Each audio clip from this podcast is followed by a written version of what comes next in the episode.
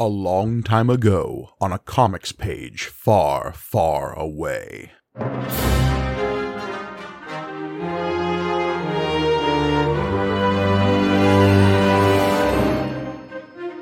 Greetings and welcome to May the Panel Be With You, the comic book, the Star Wars comic book podcast brought to you by Punch Up Entertainment. I am your co host, Mike Gargoni, and joining me, as always, the trash compactor monster to the my trash compactor. And yes, I know the name of the trash pack compactor monster, but we'll get there when we get there. It's John Campbell. Uh, yes, thank you. I think I, yeah, I'll take that. I, I I'd rather be the monster than the trash compactor, so that works for me. Uh, hello, everybody. Uh, yeah. Uh, well, we do get some trash compactor action this week on the show, so Yes, we do. Uh, maybe a little too much trash compactor action. a lot of trash compactor and more trash compactor monster than was in the movie. So Question for you, John. Do you know the name of the trash compactor monster? answer, I think you know I don't, Mike. Uh, I think that's a pretty yeah. No, I don't. I don't. It was just. I mean, it's a it's a it's an eyeball and a tentacle as far as I've ever seen in my life. So Uh, the creature is called the Dianoga, and in many adaptations, including uh, some more recent ones, it is a force sensitive creature, which is why it attacks Luke specifically. wow. I d- I've never known that. So That's what I'm here for, John. That's what I'm here for. that, Education. that's it exactly where it is. Like uh, I because I know these movies backwards and forwards, but the the ne- that next surface level thing is where you dig in. hmm hmm Uh, and that's the great thing about this franchise. I think Yes, we've talked indeed. about before. One of the things I love about Star Wars is you can engage as much as you want to with it. Well, and we are engaging in it hard because, of course, we are on issue number four of 1990 or 1977's Star Wars by Marvel Comics Group, the original Star Wars comic adaptation of the original Star Wars movie that was released the summer just after that movie was released. Yeah, boy, oh boy, does this uh pretty brisk two hour movie start to feel pretty long when you stretch it out to six issues of a comic book. And of course, uh, we've got pretty much the same creative team as last time. We've got Roy Thomas on writing, Howard Chaykin on pencils, Steve Leialoha on inks, and Tom Orzechowski on letters. And this particular issue was published on October 1st, 1977. So we're, we're coming into the, the fall now, uh, coming towards about six months of Star Wars fever having gripped the nation. And you got to keep in mind at this time too, we don't have things like home video or whatever. So Star Wars is still in theaters and people are still going all the time. So Oh, yeah. um Star Wars, you know, had a good probably two year just absolute blast at the movie theater. This was a Absolutely. di- the film industry was a totally different time. It wasn't big release each weekend. It'd be like you'd have like one big release for the year in movies at this time. and this was that release. Yeah, I mean, honestly, probably the only thing people are still going to Jaws from two years ago would be the only other thing that's around at this time. Like it's a it's a weird thing where you're watching people are still going to the previous year's box office hits. and I'm absolutely certain that there were drive-ins in places that had Star Wars and Jaws as a double feature happening during this period of time. You had, you had Jaws in seventy five, Rocky in seventy six, and this in seventy seven, and I think those are still the three movies people are going to at this point. So, hmm uh, But it- it's also why you can have a cover like the one we have now, opening that up. We start with the battle with Darth Vader as a title character on this page, and people can be drawn to that because they already know who Darth Vader is. It is. This cover is insane to me. this cover is I- it- it- the okay. So we have this cover that is Obi Wan, Luke, and Leia, and then over them is this very horror movie Darth Vader with his hands up. "Urgh, he's gonna get you. He reminds But- me of Andross from the uh, the, the Star Fox 64 video game. Very much so. Uh, but the thing I think that's interesting about it is that's a cool design, but this also is implying this is physically happening because Luke is turning and shooting at this giant Darth Vader. Well, and specifically, his laser blast from his blaster pistol is ricocheting off of his hand. Something that wouldn't happen until Empire Strikes Back, John. Yeah, I know. It's I, I absolutely yeah. That's very much a, a, an image from that. Do you think George Lucas saw this and went? Mm. I don't think George Lucas actually knowing George Lucas, he might have seen this, though I don't know whether or not he I had feel like any- a. I feel like this is a cursory glance at best from Mr. Lucas of, um, yeah, comic books. mhm. Mm, Yeah. Well, because he was making most of the money off of this, right? Because of all the merchandising rights. Absolutely, but I something tells me he wasn't very invested in the quality of this, where he was actively like checking up on it. So I'm sure it was more like, yep, yep looks fine, going along. hmm I'll take my checks. Also, can we talk about Yeah. Obi Wan's mustache on this cover here? This Don Quixote kind of look he's Yeah. got. And also now we've just got a straight up white lightsaber for him at this point. Um, and of course his iconic green robes. His green full body towel like bed bath Yeah. and beyond style robe. This is the kind of thing uh Charlie's granddad wears to bed in Charlie and the Chocolate Factory. It, it does have that vibe to it. Where you're just going like, yeah, Obi Wan is all kinds of wrong here. Luke, uh, that jawline is not a Mark Hamill jawline by Oh, any we- stretch. We are well and truly back into the Luke's face is different every panel in this issue. Oh God, yeah, Luke is looking terrible in this thing. And then um Princess Leia's red shoes really distract me on this. Well, look, she just needs to click those together and say there's no place like home and she'll be free of the Death Star. Absolutely. And everybody's like, but this is really this is turning into something I think you would probably enjoy, Gunny, which is Kaiju Vader based on this thing where it's like, oh my god, he's gigantic now. Look, uh, my love of kaiju is deeply and truly appreciated across many of the podcasts that I co-host, but the one place I am a little bit hesitant to get it in is Star Wars. I've seen it work. Mhm. Don't get me wrong. I've watched that episode, Yeah, those yeah. episodes of the Clone Wars, but Yeah, yeah, yeah. They've they've come close. do I want any of my primary Star Wars antagonists growing to monstrous proportions to terrorize city streets? No, probably not. Make my Vader grow. So if Palpatine is Rita Repulsa, does Mhm. that make Thrawn Lord Zed? Ooh. Yeah. Yeah, I think so. I don't Ooh, know. does that make Vader Goldar? I think that makes Vader Goldar. No. Ooh, that's not good for Vader. Uh, Eh, it could be worse. That, that- I mean, we all know the stormtroopers are the putties. That's easy. That's a given. Uh ooh. I'm gonna go I was gonna go Tarkin's a Baboo then. I don't Is think it- he's. No, I don't, because Tarkin doesn't stick around long enough, though. I think it's uh, what's his name from Empire that sticks around until uh, Oh, Jedi as uh, well. Admiral something or other. I'm blanking on it right now. The Veers? Yeah, yeah, yeah, yeah. Veers. Yeah. Yeah. Uh interesting. Yeah. This is what people tuned in for. How does the Power Rangers yeah line up with the Look, we all Uh, know Han Solo is a Green Ranger. Oh, Han Solo is a Tommy and Luke is a Jason. That's Mhm. a given, man. That's a 100%. given. Uh, that's why the Green Ranger is my favorite as a kid. I go, ah, the Han Solo of the group. Uh, Uh, Uh, speaking yeah. of long-winded intros, though, let's get to this first page because, boy, howdy, do we have the editors working overtime to be just like, well, we get it, it's Star Wars. We all we are we all on the same page here? Well, they, I did this, this, when we were mentioning the credits on this, it's interesting because legendary editor Archie Goodwin, for some reason, is involved as a consulting editor on this. So we've got an extra editing hand on this one. Well, and looking forward a little bit, Archie Goodwin quickly takes creative control of this book after the first Oh. adaptation period.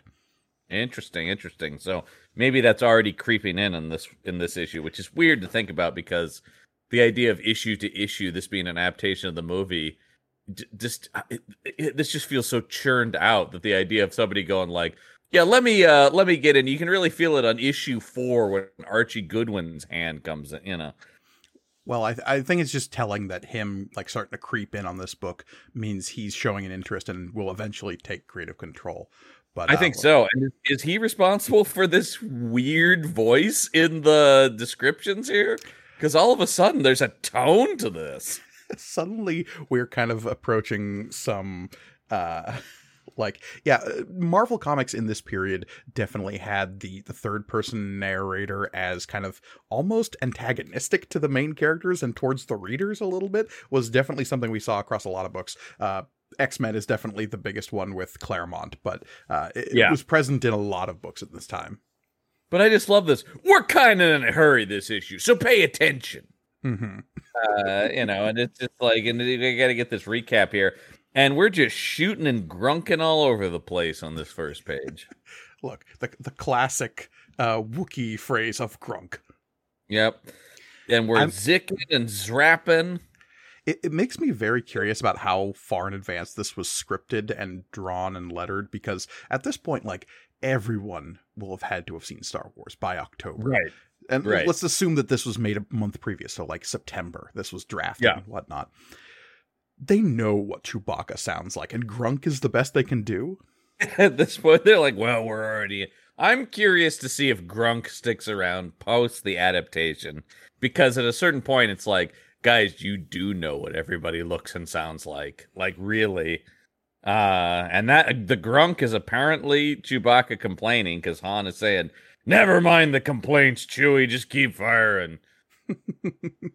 and Luke saying, Solo, they're getting closer despite the fact that we don't see any bad guys. We just see laser blasts coming towards them. And we're doing this like Batman 66 tilted angle thing here too, where I you know, we're in this uh also I don't remember this zinger from Han Solo. Now I know why they call this place Death Star. So that actually raised my hackles a little bit right from the get go because when, and it happens a couple of times in this issue, when were Han and Luke ever told that this place was called the Death Star? Oh, that's a good point. I just thought it was a dumb zinger, but now that you bring that up, I don't know that they Oh, do they say it at the briefing on Yavin? Yeah, later. That's what I mean. That's the first time I think that comes up. Yeah, because they have the like the technical readout that's inside R2, But they yeah, at this point they don't have that. or they haven't seen it anyway. Yeah, they have it, but they haven't seen it. Yeah, you're right. That's insane. And- and- So- unless they just overheard some stormtroopers going, ah, here serving here on the Death Star, uh, blah, blah, blah, Death Star. Um, Right. yeah, Also, I I've always loved this about the the whole concept of the Death Star is the fact that it's called the Death Star and that's its like official name within the Imperial records.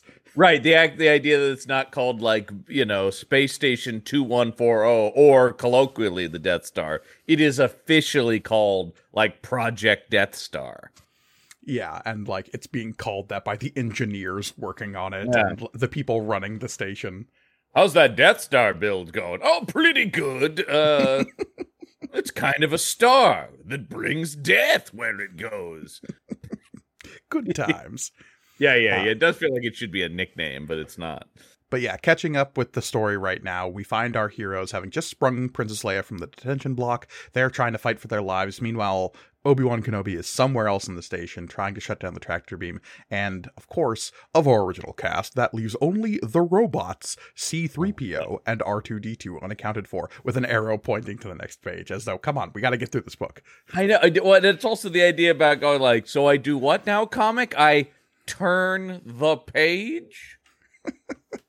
And of course, when we do turn the page, we do immediately find ourselves with uh, R2D2 and C3PO, though a jacked R2D2. Eject R2D2. And once again, a pose that I'm pretty sure the 3PO costume does not allow of him in this like, out, like, oh, Hoo-ah! Blam blam! I guess they're shooting this door. Um Yeah, I mean they're uh, they're they're they're knocking on it. The blams, that's not the sound of laser blasts in this. It's not a zrak not. or a zip or a ruse. it's not a frap or a zrak or a riz riz. Um now in this panel, speaking of laser blasts, I think is it in here where they talk about don't waste ammo? Little little weirded out by that line.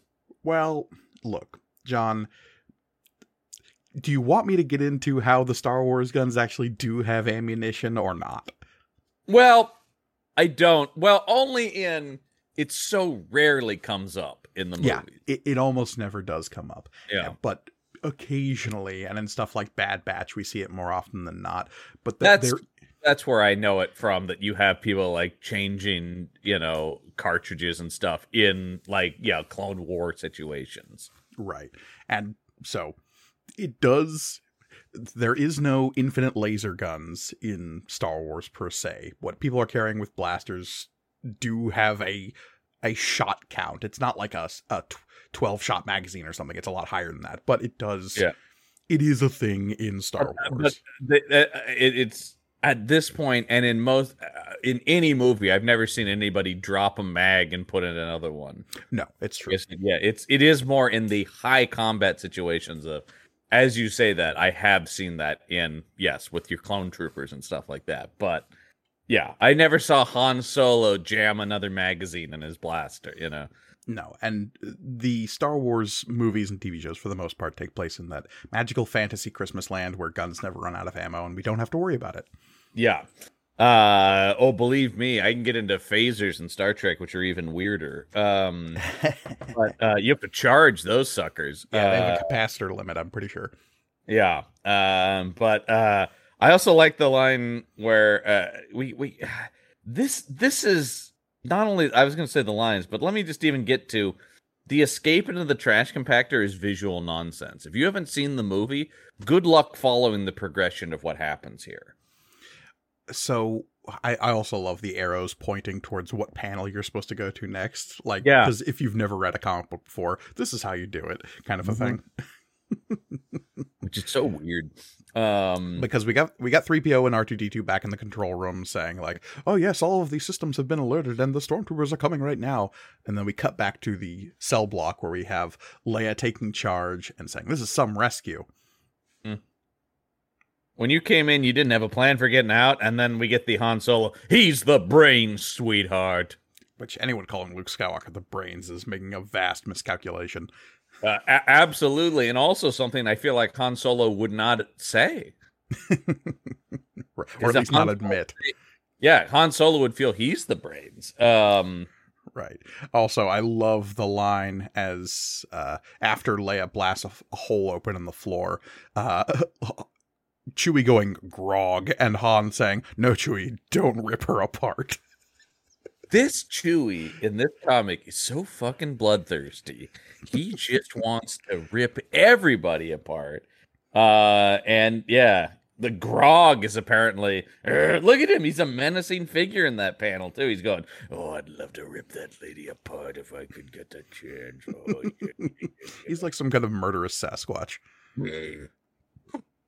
Gonna be ripping people apart. So they go down into the trash compactor here, where of course everything is also just the colors. My God, the colors of this book. Well, And and we also where- have, like you said, visual nonsense of like we have no idea where anything is in relation to each other. So when they fall down this chute, suddenly it it seems like they fall five feet down into just the trash compactor that's below them. Because once again, having seen the movie, it's actually pretty simple. She blows a hole in the side of the kind of floor wall there, and then they go down and they slide down a yeah a tunnel, uh, basically like a trash chute into the thing. But here, it just like I don't I don't know where anything is in relation to anything else. Anyway, let's go to the next page where they're in the trash compactor here, and we're gonna get um, Han uh, trying to shoot his way out. And everything's ricocheting with oh my, I, I, this may have the most crazy sound effects uh, uh, of any of these issues so far because we get a patak patunk zik patung patang pakong I actually really like that for the sound of like ricocheting laser blasts inside of a place. That was really effective to me. sure I, I mean the visuals pretty good on it too in terms of the way the lasers are blasting off the walls um but but I'm just ta- it's just the amount of sound effects even on this page alone because we get a grunk from Chewbacca. We get a woo, which is the trash compactor monster. Well, And then because Ric Flair is lurking below. Yeah. Uh, because then uh, uh, and then Luke gets pulled under with a distinct blub. Which there's just this hard cut between the panels of them hearing the awoo, Luke going, "What's that sound?" And then in the next panel, Luke is submerged and it's just his hand up out of the water. And again, if you lot. haven't seen the film, you almost Yeah. have no idea what's happening. That's a lot of work to do in a gutter. That is asking a lot of the readers, right? Yeah. It it almost feels like the bottom panel and that panel should be swapped of Luke getting strangled by the the tentacle and him going blast it, blast it, and then cut to the hand being pulled under. I agree. And But Luke, the sound of Luke being choked, of course, is a glup. Yeah, and the Dianoga is really having its way with Luke down here in this bottom panel. Uh, he, his face is Yeah. one from an, a '70s horror comic. Oh yeah, yeah, yeah. Once again, the moments where Chaykin just decides, "Yeah, I'm going all in on detail," are these interesting moments to me. But then look at the complete lack of detail on anyone else in that panel. Oh, I don't think Han Solo's eyes are open in any panel besides the first Mm. one on this page. No, go to the. I mean, yeah, the the the next page. This is a mess. Uh, we get another Gronk. Um, and is it? I'm sorry. Is this a? Is this a Chewbacca? No, that's not a Chewbacca. When it says Kronk, that's uh that's the sound of the metal, right? I think, but but no, I think it might be a Chewbacca sound because Chewbacca is almost always uh like in green, and that one's also in green. Yeah, yeah, you're right. That's why I read it as that. So because we get the the, Yeah. the thing the thing that jumps out to me and, and and I don't know why you'd be watching this if you're not, but I'm saying if you're if you really read modern comics, the sound effects have been way pulled back in modern comics. There are way less sound effects. In fact, as somebody who dabbles in the comics field myself, I really try to avoid them unless they're necessary. They do kind of read as cheesy and old sometimes if you're not careful. But I also really do appreciate them sometimes. Like I love a good crack a thum in a in a Thor comic or something. I think it depends on what you're trying to do too, right? I mean, you know, you've got because when you're in superhero stuff, you've got iconic things. You want to see a snicked when Wolverine pops his claws and stuff like that. There are certain sounds associated, but it, it is rampant. I mean, like Luke spitting. Do we need a sput? Yeah, I don't know. And the fact that it looks like he's drenched in urine, it doesn't help. Oh my god, the colors, the colors. yeah, obviously it's garbage water. I mean, it's supposed to look nasty, but it really It- does it is, look like it- he's it- spitting pee. Yeah, this is uh this is actually the outhouse for the stormtroopers. They've fallen. I mean, here. it is though. Well, yes, it, I mean it is. The, it is the all things dredge into here, right? Mm-hmm. Mostly, Uh, what I love about this sequence and something I've only given thought to, like in a more modern like thinking on this, is how do these giant chunks of metal get down into this room? Somebody's just hucking them down there, going, "We don't need these girders anymore." Who, who tried to flush a girder? Come on. I, I want the stormtrooper jamming that in the toilet, going, "Come on, get down!" Lord Vader wants this gone. Like there are ship parts down here. How did they end up there from? Because this is particularly a trash compactor on the detention level. Who was Yes. smuggling in a a fucking like a power converter into their prison jumper? Okay, here's the thing: we're all gonna bring pieces of an X-wing in here. Then we're gonna assemble it and fly it out. There's a there's a plot for a future Star Wars episode or something. Uh, just there. I, I do. I want the Great Escape of Star Wars stories. That'd be cool. No, it's when they arrested uh, the Star Wars version of uh, Johnny Cash as he was trying to build his Cadillac. All right, here, man. I'm gonna put this little piece on there, and uh, oh, I need that. Don't you throw that? Oh no, don't put that in the trash compactor. Oh, Yeah, the, the one piece at a time story is a lot sadder in Star Wars. Yeah. But there is, yeah, you're right. There's something funny about just it really is. Yeah, what what this is everything. You might expect food pieces or something, but the fact that there are just huge chunks of metal going, I don't know, just throw that down there. Yeah, so of course we're in the middle of the classic scene where the trash compactor walls are coming in. They're trying to brace it, it's not working, and Luke is shouting at 3PO to shut down all the trash compactors on the detention level. But But there's another this weird time dilation in this particular iteration of it in the comic book adaptation because the walls are coming in and he's shouting for 3PO. Meanwhile, 3PO is still in the control room, whereas at this point in the movie, they've already snuck away from the control room.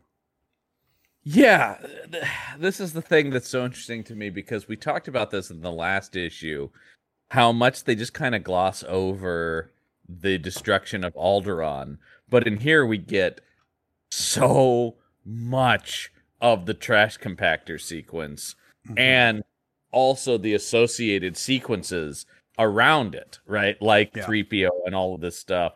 I mean, look at the, the, this next page. Almost the whole page is just 3PO talking to the stormtrooper. and it is like, can we leave? Can I bring this protocol droid? Can I take him somewhere? Okay, and you're like, my God, do we need the? uh Do we need every detail of how they get out of this room? Apparently, we do, and we need to devote six panels to it across a page. Yeah, it's it's wild to me that this is all in here. And then just to cut back to uh yeah, that is a distinct Chewbacca gurk. Yeah, no, like I said, I'm pretty sure all Chewbacca's sounds are captioned in green. Gurk grunk gurk, gurk. You know, Yeah. those sounds Chewbacca makes. But Oh, again, yeah. well, something we said in the last episode was like, how the fuck do you even caption the noise Chewbacca makes? Yeah, it's, there's, just, there's Uh, some H's in there, maybe some R's, an N, maybe. Now I'm trying to think of now I, and I and I read all the current Star Wars comics and I'm trying to think how they write Chewbacca.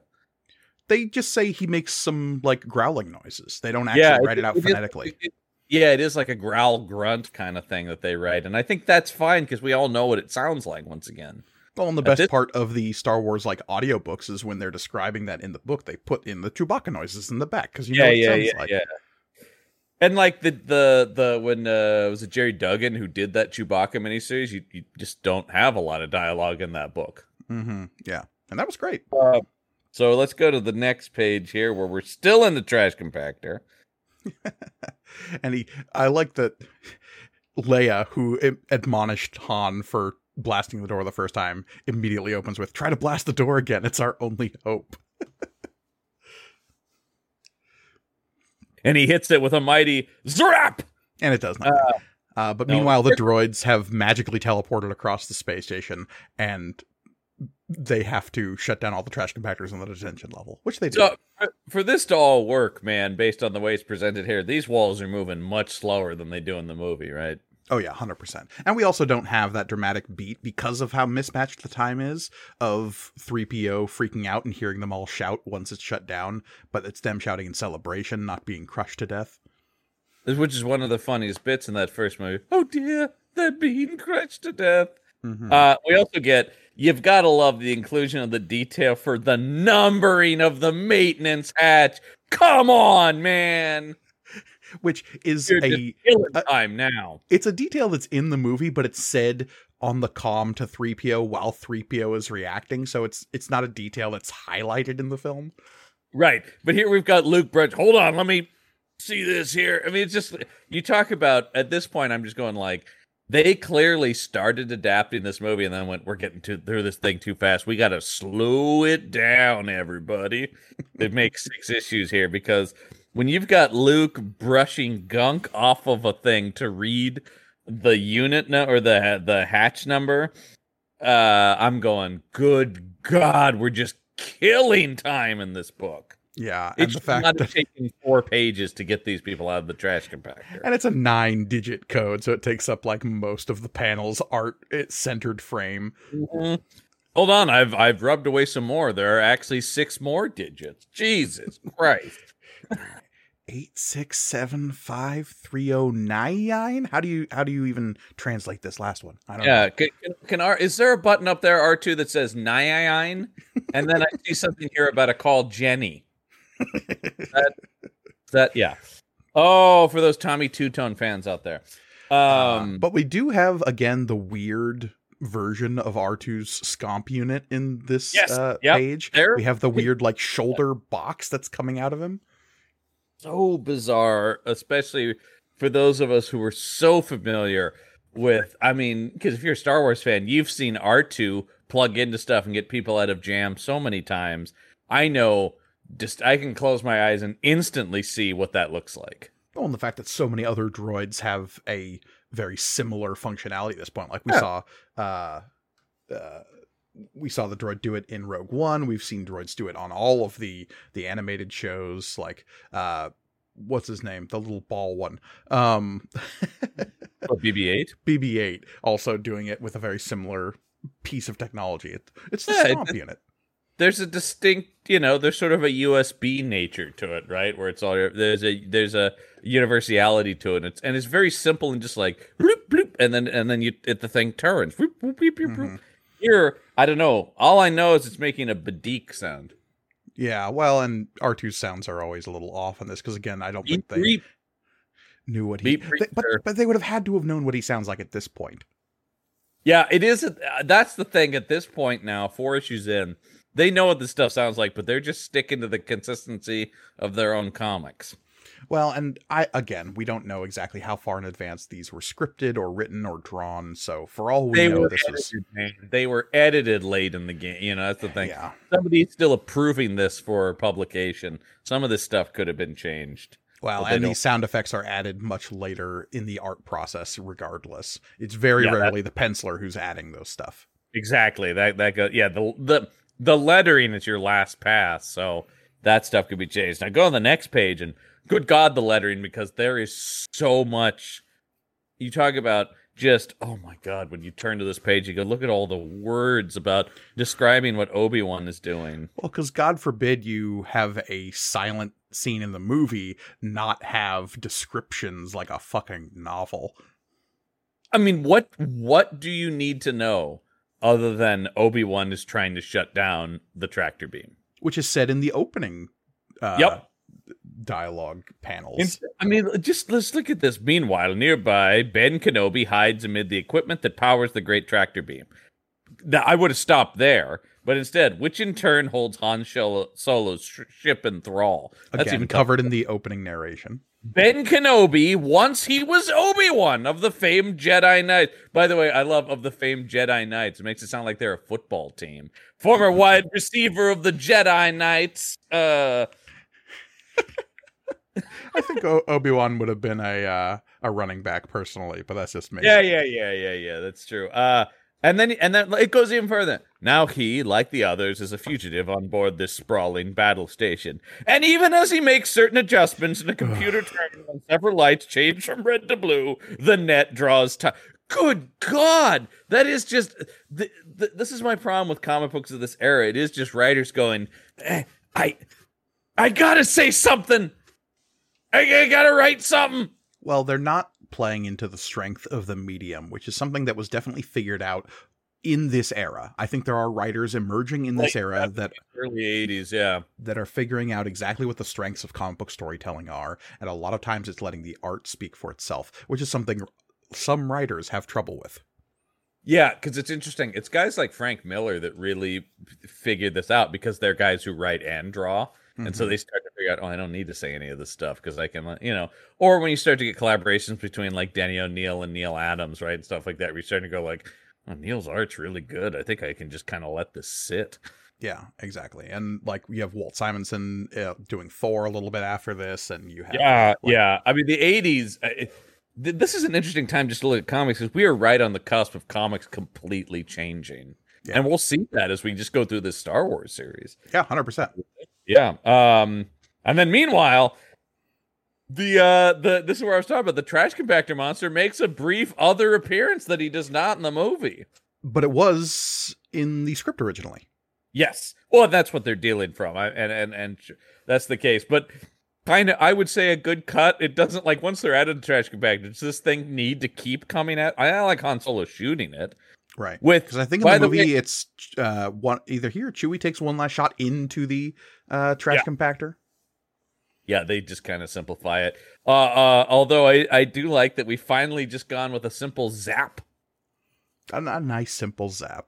A nice simple zap is this gooey tentacle arm comes out of the. Now they never do the little eyeball in the comic that's in the movie where it comes up out of the water. Well, and I'm sure the eyeball specifically isn't described in whatever shooting script they were given no, I think adapt. that was a and that's a total like insert special effects shot in the movie. hmm Yeah, the Dianoga eyeball is 100% something the Mhm. creature prop master came up with like within the week and was just like, wouldn't it be cool if this popped out of the water? And, And it like, does. Yeah, that it's looks pretty cool.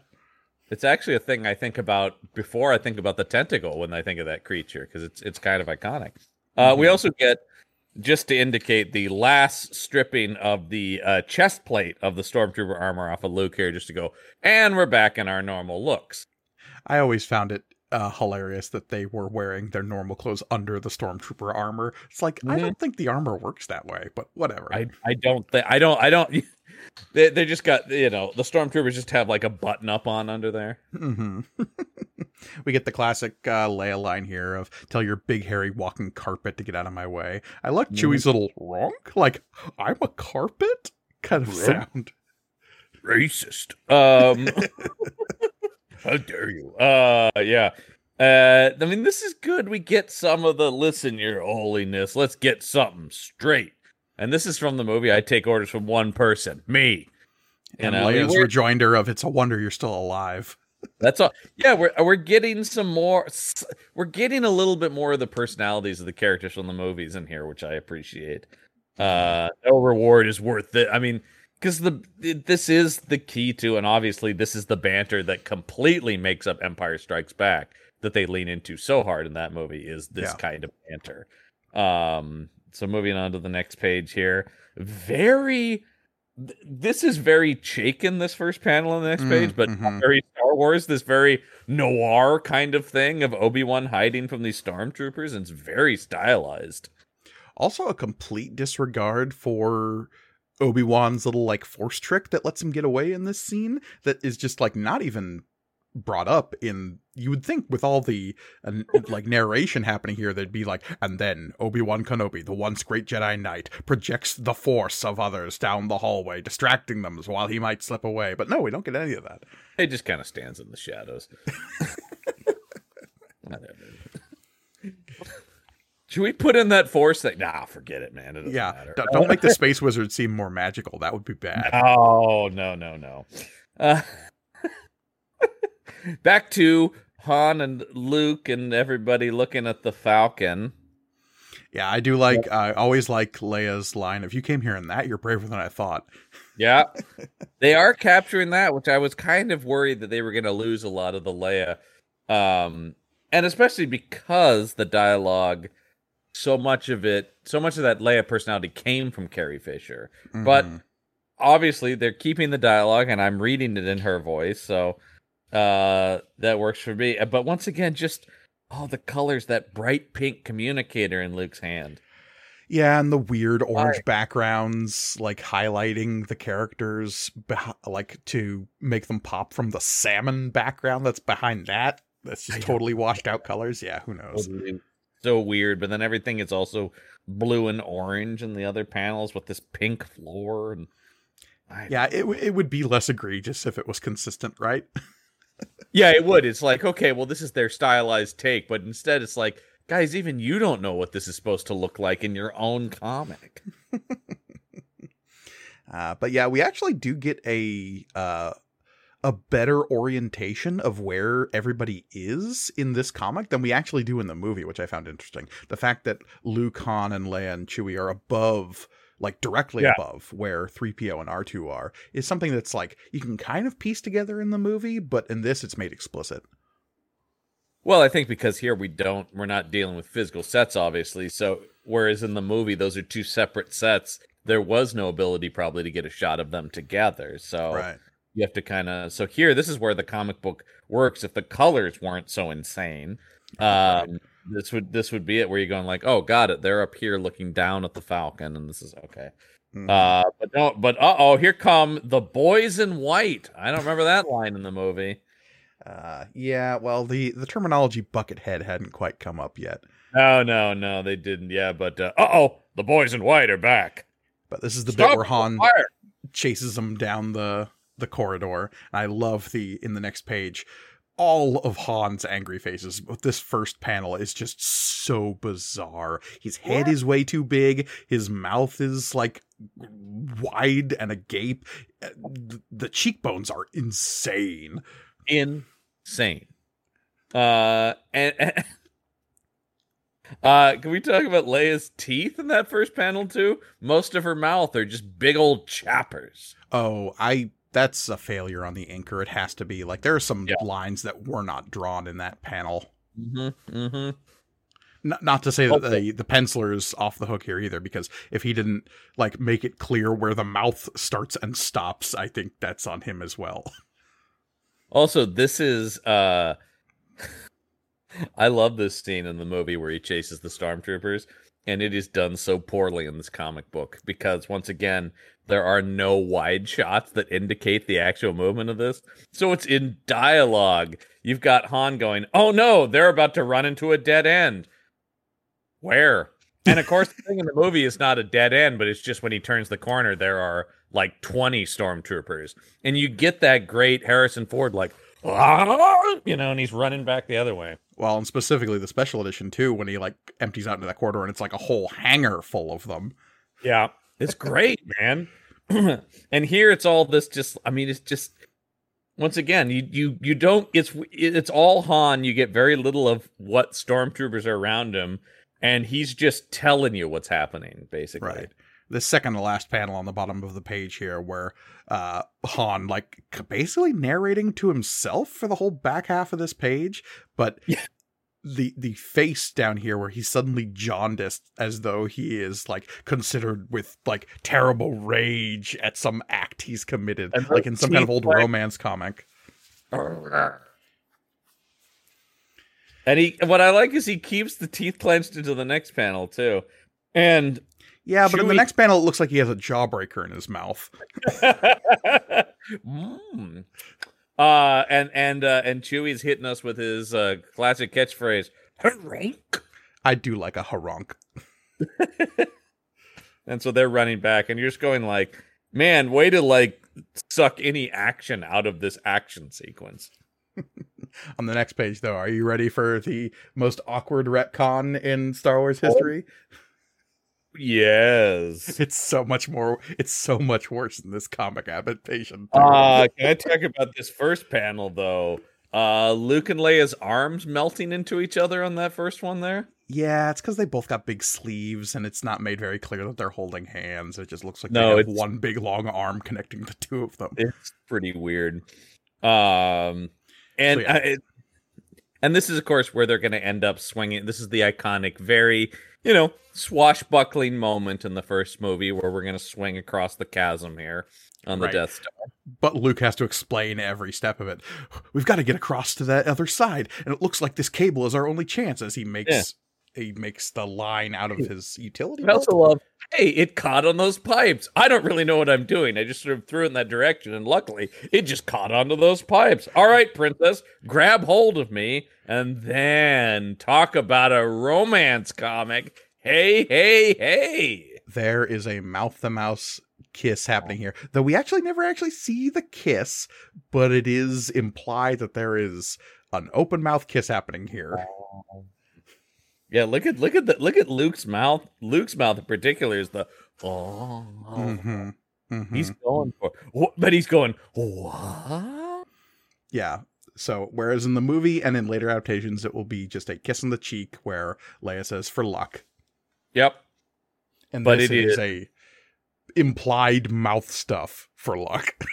Howard Chaykin will, of course, be known for doing some sexy, sexy comics later. And here's a little taste of it, folks. yeah. This And unfortunately Come on. Come what on. didn't know is that these two characters were siblings. hmm The little 10 year olds reading this comic are like, oh my. And this will give us a generation of jokes from Kevin Smith and others about uh, Luke being hot for his sister. Well, and this comic is like, yeah, we're, we're going all the way in on that. Before we get to this insane, man, this this transition to the next page where they're swinging now, something's wrong here. And it's Oh, because they're going in the wrong direction, right? Exactly. Yeah, it doesn't work. The flow of motion doesn't work at all. They suddenly switch sides. In the previous page, there is a constant movement from right to left as they're fleeing down the corridor from the stormtroopers. They get to the chasm where they have to Right. like make the the line to um, swing across. And so in the setup panel where we see uh, Leia grabbing onto Luke and Luke about to swing, it looks as though he's about to swing from right to left. So when we go to this next page and suddenly he's swinging from left to right, it is jarring and it's like breaks the momentum in a weird way. It's an interesting thing because it's a rule in cinema that I don't often think about in terms of comics, but here it's obviously applies to some, which is the 180 rule, meaning be, when you cut between shots, the idea is you want to keep people on the same side of the frame. If somebody's on the left side of the frame, somebody's on the right side of the frame. If you cut to another angle where they're suddenly on opposite sides of the frame, our brain can't make sense of that. It looks wrong. Mhm. And here's a comic book doing that. Yeah, and we also have the next two panels with them suddenly fleeing from left to right. And if all of these top three panels of this page were just mirrored, it would like visually make more sense and you wouldn't require your brain to stop for a second and go, wait, hold on. And This is- obviously, like logically, we know what's happening in the page, Right. but it is that continuity of motion in images that is kind of a hallmark of bad visual storytelling at times. This is something an editor should catch. This is why you have Yeah. an editor. I mean, an artist should not draw it in the first place, but let's just assume that people are working and not thinking about it. This is where you have an editor going, wait, wait, wait. What's going on here? But this also, I think, speaks to maybe the lack of editing on this book. Yeah, and obviously this would have been so much easier to fix in a digital age of comics where you could sure, literally sure. just mirror it on a horizontal plane and suddenly the problem is fixed. Right. Yeah. No, I mean, it, it, uh, corrections now happen so much easier Yeah. um, because everything happens beyond the penciling, and some people even pencil digitally, but beyond the penciling, everything is done digitally now. So anything can change. I mean, you're changing comics right up until like the day before they go to print. Right. And even then sometimes they change it after the first print run. Yeah, and and oftentimes, yeah, the digital run is a different thing, and we haven't run into any like truly problematic uh, writers or artists on this series just yet.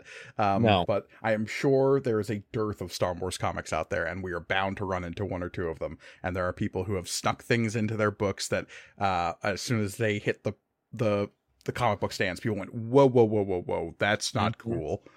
Hmm Well, we'll get there. Uh, but so let's go. So they swing across. You get a Frizak, uh, or Frezk.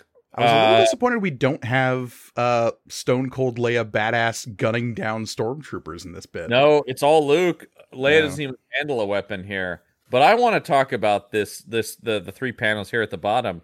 Who's this guy in that first panel? Who is that? Uh, it's Obi Wan, but he's had uh, Botox injections in his chin. And he's shaved off all of his facial hair. Well, he's got a mustache. There's a mustache there. Kind of, but it doesn't. The the the talk about the inking. It's not indicated enough. I can I can kind of see it, but I'm looking for it. But man, Well, the big problem is- that it's all crosshatch shadows, and so it's Yeah. impossible to distinguish bits of his face other than the eyeballs. once again, Obi Wan Kenobi, master of the shadows in this comic book, right? I mean, it literally says he makes himself a part of the hallway in this scene, so I don't know what to tell you. is that Force powers? Ben Kenobi seems nearly a part of the passageway itself, as lar- a large cluster of stormtroopers hurries past him. When it says they say large cluster, they mean two. I'm looking at two, and also I can see all that in the panels here without having to have any of that description. Then pausing to make certain they've all passed. That the fact that it even says that is I so can't dumb. believe it. Failing to see the dark silhouette. I do like this uh deep focus shot with Vader's helmet in the foreground. That is cool. Objectively cool. Yeah. Though the fact that the panel that says then pausing to make certain that they've all passed is just a shot of his foot, and it seems to be his foot in motion, so he's not pausing at all. No, and in fact, and, and those guys have just passed, so it doesn't seem. Yeah, it seemed like he took off immediately. So let's go to the next panel or the next page here. Uh, Han and Chewie are running and about to fall down, based on the look of it. These guys are re- look at Han's really leaning there. Well, and we've also got it took me a little bit to figure out exactly what they're trying to show here. And what they're showing off is that the the blast doors are closing. But rather than Right. just like big heavy doors sealing the doors like we've seen in Star Wars later, these are what looks like Indiana Jones style like falling bricks coming from the ceiling. Yeah, it does. It or or it looks like um when they retract the bleachers in a gym, like it's coming Mm, in mhm, mhm. section by section, where it's like top layer, second layer, third layer. It's weird. Well, it's coming down because we see the slam in the second panel here, uh, just as he makes his daring escape. But yeah, it is. It is. But yeah, it's it's it's in like sunk, sunk, sunk, sunk. These weird Yeah. layers. Weird. but it speaks to kind of the adventure uh uh kind of stylings they were going for in the movie, and it was clear in the script. Like in this escape from the Death Star, you've got uh, a lot of running around, a lot of swinging, a lot of like old campy adventure stuff, and so having a falling ceiling uh, seemed, I think, excessive compared to the fact that they just got out of a place where the walls were coming in. Yeah, how many things need to fall on these people? You know, uh, how many times can you threaten to crush your main characters? Right. Uh, but it does. It does have. Yes, it does have that. Obviously, Lucas was always very uh, upfront about the Flash Gordon influence on this and Mhm, stuff like mhm. that. The fact that no Um, one ends up fighting a duel on a slowly rotating platform is actually shocking. Mm-hmm. Flash Gordon. Um, now it's interesting. Then, of course, we we were talking about uh, you and I were talking about beforehand uh, that you then when you get the Flash Gordon movie though, then that becomes ah Star Wars ripoff. You're like, well, no, Flash Gordon can't. Well, that doesn't matter. Yeah. uh, and another Gronk from Chewie. Before we get to Oh, John, no, that's a that's a Nork. You get you can't confuse a Gronk with a Nork. oh, you're right. That is a Nork with a with the si- with the silent G. yeah, with the silent G. You can't you can't not forget that. Yeah, sorry, my dyslexia came out there for a second when I was putting. I I just saw Gronk because I'm so used to it. Mhm. Um, so you got Obi Wan moving towards the Millennium Falcon when he sees suddenly, boy, I don't remember Alec Guinness doing this. You okay, legitimately, I love this part of this comic. The- okay? The duel between Obi Wan and Vader in this comic, I love. There there are there are parts of it I am with you on. Is where I'm at with that. We get Ah. another liquidy lightsaber blade here when he f- zips this thing. Yeah, again, they have no idea what the lightsabers look like, and the blade is pink, and they're both blades are pink. Don't worry about it. it's all weird. Uh, and it, I mean, so a lot of this dialogue is the same, but there's some weird change, or probably weird changes in the movie. And once again, not from the script, yeah, because there. Uh, I do think when you go to the next page, when they call him the fearsome Dark Knight, though, my eyebrows went up on Vader. Mhm. Or it's like Yeah. Dark Knight, you say? Well, what I found interesting is so we have this beginning of this duel. We have Obi Wan rolling up on Vader, going "You," and Vader with his classic line, "I've been waiting, Obi Wan Kenobi. Mhm. The circle is now complete. When I left you, I was but a learner. Now I am the master." And rather I than having the classic rejoinder of Only, a a master. master. Exactly, uh, Obi Wan busts out with a "You still have much to learn," which I actually really like that line. Oh, but I love Only a Master of Evil Darth. It's like one of my favorite lines in Star Wars. So uh i just think that's so the the that's a little bit more uh lofty right this like only a master of evil doth But um this page in particular, I really, really like because it reminds me so much of kind of that I like promise of the old samurai duel. That was sort of the idea behind the Obi Wan Vader duel in uh, A New Hope, but because of Alec Guinness not doing any training and them not really knowing exactly what the special effects were going to look like and not Yeah, it- knowing exactly what a lightsaber duel even was at that point. there's there's a lot that went into that yeah where they really didn't take the time and and there was a lot of question marks in it and stuff like that. So no i agree. This is cool. It's the next page that has the silly thing but this is all pretty good Yeah. Other than the the the, the Zirax, the physics, the z- little too much on the sound effects. I think. I, I love the uh the the repartee back here where Vader with the your powers are weak, old man. And Yeah. Obi-Wan saying a line that is absolutely not in the movie, which is, You only know half the force, Vader. Well, The I don't know what the hell that means. Uh you perceive its full power as little as a spoon perceives the taste of food, which is Yeah. mysticism 101. It is, but it also doesn't sound like Star Wars. Like the use Yeah. of the word spoon and stuff like that just feels out of place. Um, Um, but I like the idea of it. And I, I do like the narration here because it does speak to these like two old foes, like having these big lunging clashes that then like slowly grind into each other. That is just not in the movie. Mm-hmm. I like this last. I mean, you get, you, you, yeah, this is all very cool. Um, The I think- locked in midair. The two powerful warriors stand motionless like titans out of some lost time. Yeah, it's a that's a little much for me, but uh, See, I love the purpley prose, but yes, this uh, next page is where it starts getting a little sillier again. Yeah, well, it's like it's like we got to get back to this now because we got everybody in the hangar just kind of hanging out. Uh, just kind of there's nobody around at this point, but uh, I love Leia being like, "Look over there, a saber fight." Um, and this is where the lightsabers are getting real wonky. I understand they're like trying to do arcing through the air kind of stuff. Mhm. Makes it seem like the the blades are real wobbly. Yeah, or like they're it's something we've seen in comics later as well as like the energy actually like crackling off of the lightsabers in this kind of like liquid Yeah. way. And and it's it's done better in later books as we had as and a lot of that is just because we have more visual reference for what they look like in the movie and stuff like that hmm um, but yeah everybody's everybody's watching uh don't love the line prepare to meet the force obi-wan Yeah, and we get like a kind of butchered l- version of the Obi Wan line of like "cut me down and I will become more powerful than you can Mhm. possibly imagine." If my blade finds its mark you will cease to exist but if you cut me down i will only become more powerful what Followed up with a "heed my words." Yeah. Heed my words. Yeah, and Vader following up with "not this time. I am the master now." Like like no, I am the master. It's like, didn't you? Didn't you just say He that? just said that. Yeah. Yeah. I I want to reiterate one more time. I am the master now. But okay, this next page is Yeah. This next page it has wild. the craziest image in any of the issues we've seen so far. So what we ha- happening? we have that iconic scene where Vader slices through Obi Wan, and in the movie he just vanishes. Right. And in this, he explodes. Yeah. Um. Look, I know there was a lot of drug use in the Marvel offices at this time, but good lord. Um. For a brief second, Obi Wan Kenobi becomes Warlock from the New Mutants. Yeah, I, I did have this looks very Sienkiewicz, man. Look at that. yeah.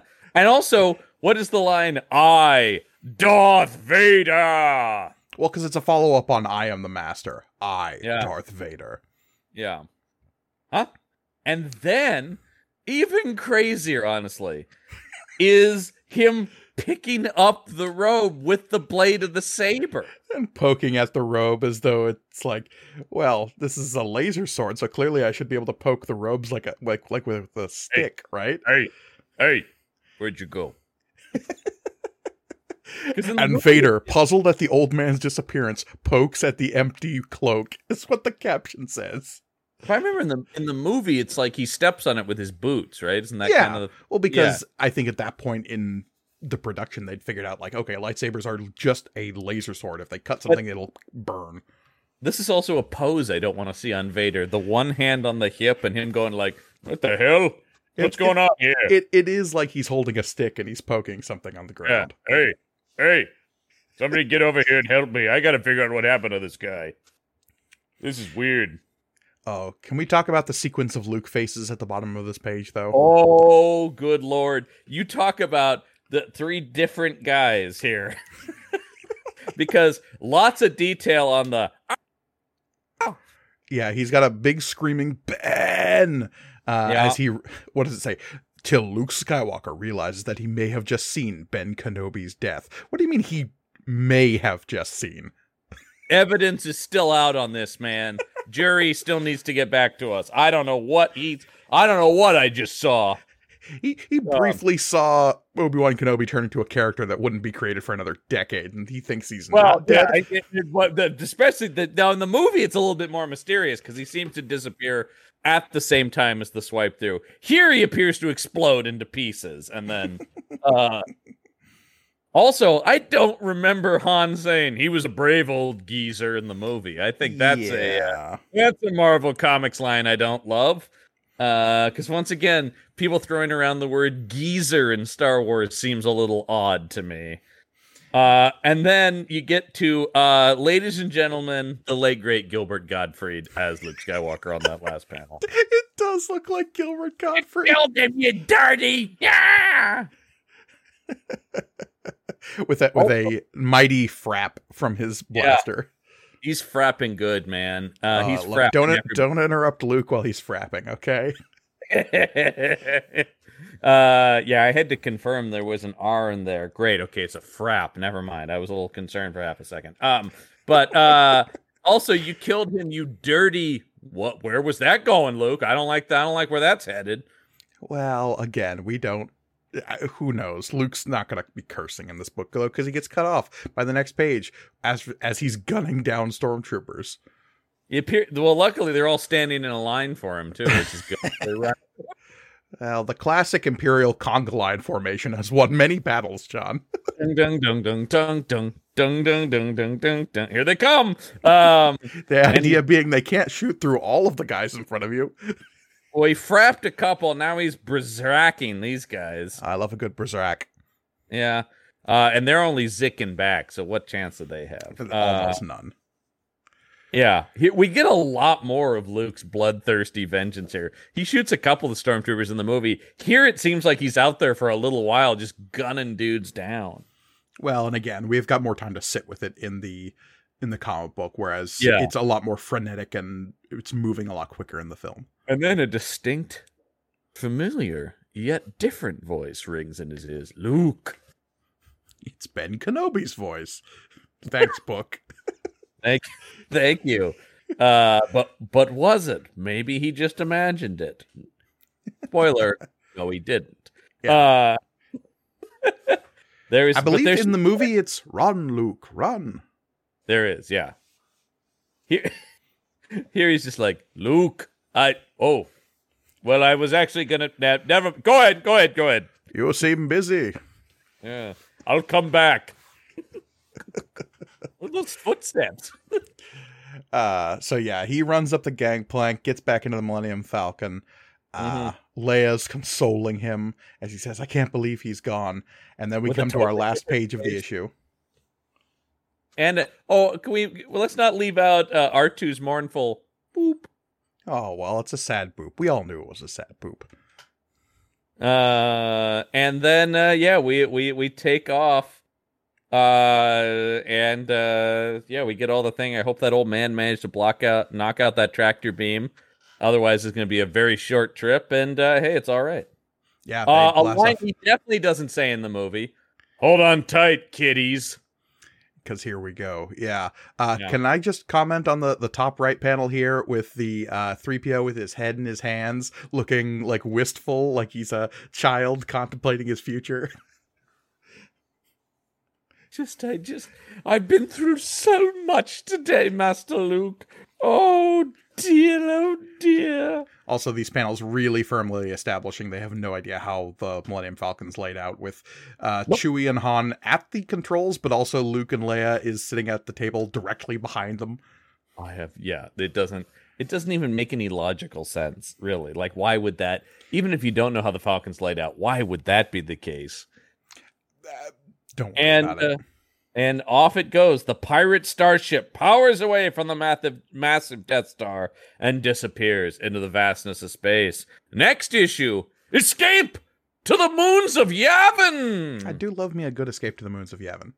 I do too, but it makes me really go, how how they're really gonna. There is not much at this point. We basically have the Battle of the Death Star left, so. Is it just going to be them running around the base on Yavin Four? And the well, I guess we got to get the battle with the Tie Fighters here. Mm-hmm, mm-hmm. We get we get the Yeah, don't get cocky kid moment. So do- yeah, yeah, that can be a whole issue. oh, and it will be. Oh, I'm, I have no doubt. Yeah, uh, but I, I will say, uh, yeah, I, I will say, four issues in, I, I'm I'm hitting the wall on the adaptation. I am going like, oh my god, can we please get away from the movie? well, we got two issues left, John.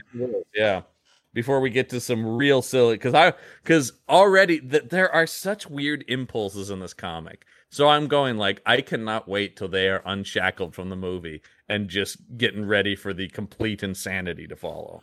Oh, and look, I don't want to overhype it too much because some of it's real dumb, but there is some real bonkers stuff happening Yeah. just after we get away from the movie. Well, yeah, and that's certainly my knowledge of the comic is only from bits and pieces and more in an attitude of people going like, "Can you believe they did this in the comic?" More so than I've actually sat down and read it. I know some of the more insane stuff. Obviously, we're, we're we keep hyping up Jaxxon. Um, We're on Jaxxon count of uh, several issues and Oh. counting. my God, Jaxxon is just everything about Jaxxon is he's he really is the perfect encapsulation of this comic. Um, Mhm. So, uh, but yeah, that's that's issue four, and where they're just dragging this sucker out. Yes, indeed. Um, and as always, uh, thank you for listening. If you want to support this and all the shows on the Punch Up Entertainment Network, you can do so over at our Patreon page. That's patron.podbean.com slash punchup. Uh, there you can get all sorts of bonus material, including, but not limited to, uh, a whole host of podcasts that are recorded explicitly for the patron feed, including one that John and I did where we watched the entirety of the uh, 1970s Incredible Hulk TV show, The Green Mile. can't Get enough of you and I talking about relics of 1970s pop culture. Oh, and boy, is that one a relic. Oh my god, so weird. at least, Uh, at least this one has some contemporary stuff we can compare to, right? Yeah, that was just that was complete insanity. Uh, so yeah, you can you can do that, and of course, if you're uh, if you if you're a fan of this show here on YouTube and you're watching on there, uh, make sure you like, comment, and subscribe, and ring that bell for your notifications. Mm-hmm. Bongle the dongle and all the little bits down below. but yeah, I think that's uh, that's gonna do it for this week's episode. And as always, may the panel be with you.